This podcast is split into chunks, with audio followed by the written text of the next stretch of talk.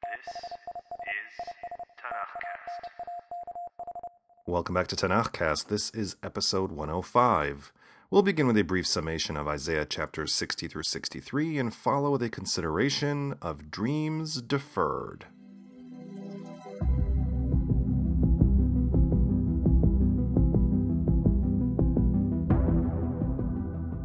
Though this book is ostensibly by and about Yeshayahu, as I discussed in earlier episodes, most scholars are fairly confident that there's more than one Yeshayahu. We've discussed Deutero Yeshayahu, and in the previous episode we even went one further with Trito Yeshayahu.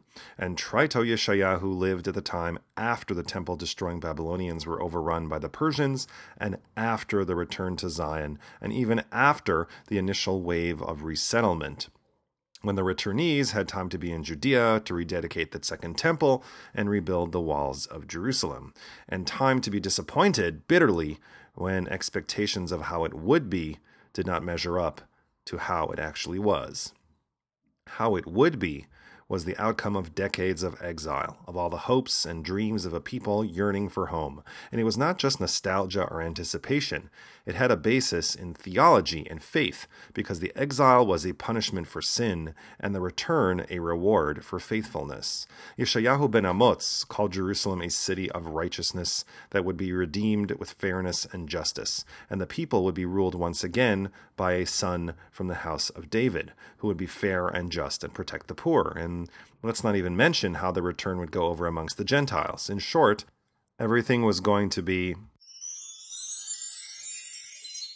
just perfect. But chapter 60 presents a different take, an abject one. There is rampant poverty, and the sense of defeat and smallness, especially in regard to the Second Temple, which was markedly smaller and more humble than its predecessor, but especially when compared to the neighboring peoples. But don't give up. God will turn it around. All the people that mocked and derided will be brought low. All the poverty simply gone. Quote, Instead of copper, I will bring gold. Instead of iron, I will bring silver. Instead of wood, copper. And instead stone, iron. And it's going to happen. Quote, I, the Lord, will speed it in due time. And that's a promise you can take to the bank. Chapter 61 sounds a lot like previous chapters about the servant of God. It drops into first person, drops some serious prophecy, but there are some key differences. The words servants of God do not appear anywhere, nor is there any discussion about the trials and tribulations, which is usually the fate of the servant. No, no, no. This speaker, the prophet himself, is here to console. But who is he consoling? The whole nation, or the part of the nation who refrains from sin and follows the righteous path? Verse 3 seems to suggest the latter. God will, quote, provide for the mourners in Zion to give them a turban instead of ashes, the festive ointment instead of mourning, a garment of splendor instead of a drooping spirit. They shall be called terebinths of victory, planted by the Lord for his glory. And the same applies to Jerusalem, whose future will be so bright. But it's kind of a humble brag, or more like a consoling put down. Because in his description of how wondrous the future will be, one gets a sense of how truly bad it is in the present. One's called forsaken and desolate. One's bullied by enemies who came to take her lunch money. Quote, Never more will I give your new grain to your enemies for food, nor shall foreigners drink the new wine for which you have labored. Never more! Chapter 63 is a kind of call and response, or more like an ask and answer, with the anonymous asker, is it the prophet, asking and God answering. Quote, Who is this coming from Edom in crimson garments from Botzra? Who is this, majestic in attire, pressing forward in his great might? It is I who contend victoriously, powerful to give triumph. Why is your clothing so red, your garments like his who treads grapes? I trod out a vintage alone. Of the peoples, no man was with me. I trod them down in my anger, trampled them in my rage. Their lifeblood bespattered my garments, and all my clothing was stained. And though God was full of rage and covered with the blood of splattered nations, and he could have channeled some more of that rage against those who totally deserved to be splattered because of their sinfulness, God was reminded of the good old days of smiting Egypt and how he brought his people out of bondage and parted the sea with Moses and all, you know, all those good times. The chapter concludes with a prayer of sorts, quote, Look down from heaven and see, from your holy and glorious height, where is your zeal, your power, your yearning, and your love are being withheld from us? In other words, couldn't you do it again, Father? Couldn't you save us? Thus endeth the summation, and beginneth the consideration.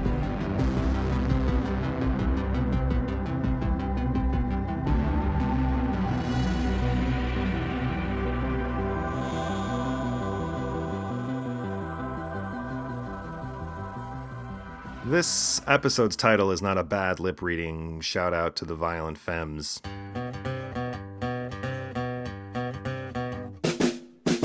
It's actually a more highbrow reference. Not, not even to the Lorraine Hansberry's 1959 play, but the poem that inspired it, a poem written in 1951 by Langston Hughes entitled Harlem. What happens to a dream deferred? Does it dry up like a raisin in the sun, or fester like a sore and then run? Does it stink like rotten meat, or crust and sugar over like a syrupy sweet? Maybe it just sags like a heavy load. Or does it explode? Langston Hughes was one of the leading voices of the Harlem Renaissance in the 1920s. He wrote novels, poems, reported for newspapers, he even wrote children's books. DuBose Heyward wrote in the New York Herald Tribune in 1926, quote, Langston Hughes, although only 24 years old, is already conspicuous in the group of Negro intellectuals who are dignifying Harlem with a genuine art life.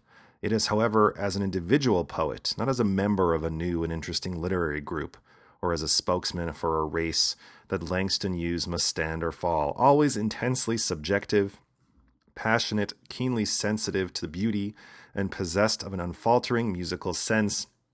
Langston Hughes has given us a first book that marks the opening of a career well worth watching. Hughes represented the black community in his writing as he saw it, which sometimes was less than golden hued. This understandably roused the ire of black critics, who objected to his subject matter, use of dialect, and, quote, parading all of our racial defects before the public. For a man of 24, Hughes experienced a lot. He had lived in six different American cities. He had already been a truck driver, a cook, a waiter, a college graduate, sailor, and doorman at a nightclub in Paris. He had visited Mexico, West Africa, the Azores, the Canary Islands, Holland, France, and Italy. He was a communist activist in the 1930s and traveled to Spain to cover the Spanish Civil War. The poem Harlem is part of Hughes's montage of A Dream Deferred, a book length poem comprised of 91 individually titled poems. It was intended to be read as a single long poem. In the preface, Hughes wrote, quote, In terms of current Afro American popular music and the sources from which it progressed jazz, ragtime, swing, blues, boogie woogie, and bebop, this poem on contemporary Harlem, like bebop, is marked by conflicting changes, sudden nuances, sharp and impudent interjections, broken rhythms, and passages sometimes in the manner of a jam session, sometimes the popular song, punctuated by the riffs, runs, breaks, and distortions of the music of a community in transition. Written five or so years after the end of World War II, Hughes recounts how black soldiers who returned from the war, where they fought and killed and bled for freedom, only to discover that their service and sacrifice didn't mean anything, the poem begins with the question, What happens to a dream deferred? and then begins to venture an answer, but each question intensifies the potential response. A raisin dries up in the sun quietly, a sore festers, then perhaps it hurts a little before it pops and runs. The rotten meat gives off a foul odor before crusting and sugaring over. Each question increasing the frustration with the status quo until.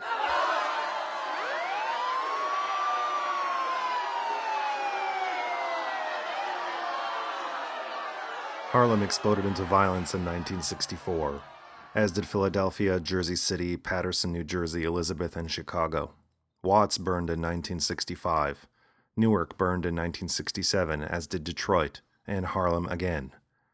The 1967 list is rather long and gets even longer in 1968 after the assassination of Martin Luther King Jr. on April 4th. And the list just goes on and on and on. There were outbursts of racial violence in 1969, 1970, 1971, 1972, and 1973, after the Boston busing crisis, which also exploded into violence between African Americans and white folks. There seemed to be a cooling. Riots broke out in New York As a result of the 1977 blackout and out of the subsequent looting, hip hop was born, so silver lining there, I guess. Violence erupted in Miami in 1980 after four Miami Dade officers were acquitted of killing Arthur McDuffie. Fast forward to 1991, when in Crown Heights, a Hasidic motorist killed a black child in a car accident. Mass violence ensued, and Yankel Rosenbaum and another white man mistaken for a Hasid were murdered by an angry mob. Los Angeles exploded in 1992 after police officers were acquitted for beating Rodney King. The city burned for a week. I could go on into the rest of the 1990s and the aughts, up to the present day Oakland after the killing of Oscar Grant, Ferguson after the killing of Michael Brown, Milwaukee, Charlotte. But one could say instead that when looking at racial violence in the United States since the Birmingham riot of 1963, it would probably be easier to highlight the years that were race riot free. I think it's very sad. Which is to say that the default position for the United States is racial animus. Which brings us back to Langston Hughes and his burning question What happens to a dream deferred? What happens to a man when every attempt to build is met with another man wielding a sledgehammer, where every hand he extends in friendship is slapped away? One can justifiably wonder how long that person could stand the frustration before exploding into a rage. In the case of Trito Yeshayahu, the returnees, the people who left the comforts of Babylon to come back to Zion, they were not thwarted as much by a man, but by a series of unfortunate events. They were not the target of unremitting discrimination and hatred from the Persian authorities. This cannot be understated. Yes, there was tension between peoples. We know from history about the tension between the returnees and the local Jews who never went into exile, as well as the tension between the returnees and the Samaritans who perceived themselves as Jews. But we also know about the persistent drought that decimated the planting and the harvest year after year. We also know that the Jerusalemites, until the wall was completed, lived in constant state of fear and insecurity. Even when the wall was completed, the city folks then moved to worry about their financial security, which delayed the construction of the Second Temple that eventually was completed only in 516 BC. But at every stage of the construction, there was the inevitable comparison to the First Temple, which had been more lavish and ornate. Frustration and disappointment were the order of the day. But contrary to those black veterans who came back from World War II or civil rights workers who were attacked by racist cops, the Ku Klux Klan, or thwarted by the FBI, the returnees did not have such a specific, and I should add, untouchable target for their rage.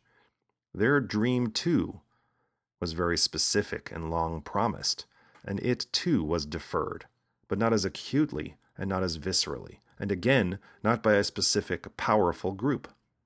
So they carried their persistent disappointment and frustration like an unwieldy, bulky sack and prayed for relief. For them, their dream deferred would dry up like a raisin in the sun and stop there.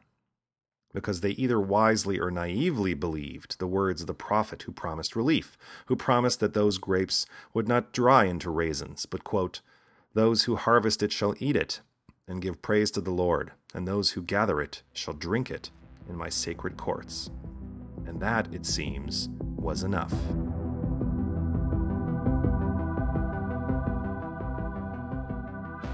If you like what you heard today, spread the word about Tanakhcast. Send a friend an email to say, hey, you should check out Tanakhcast, or like Tanakhcast at the show pages on Facebook or Google+, or write a brief review at the iTunes Store, Google Play, Stitcher Smart Radio, or SoundCloud. It's a small thing, really, but it will help other people find Tanakhcast. Or if you want to help in a bigger way, support us at Patreon. Just search for Tanakhcast and pledge your shekels either on a one time or monthly basis and receive special blessings from the Most High. I thank you in advance for that and encourage you to join us again in two weeks for episode 106 when we conclude the book of Isaiah with chapters 64 through 66.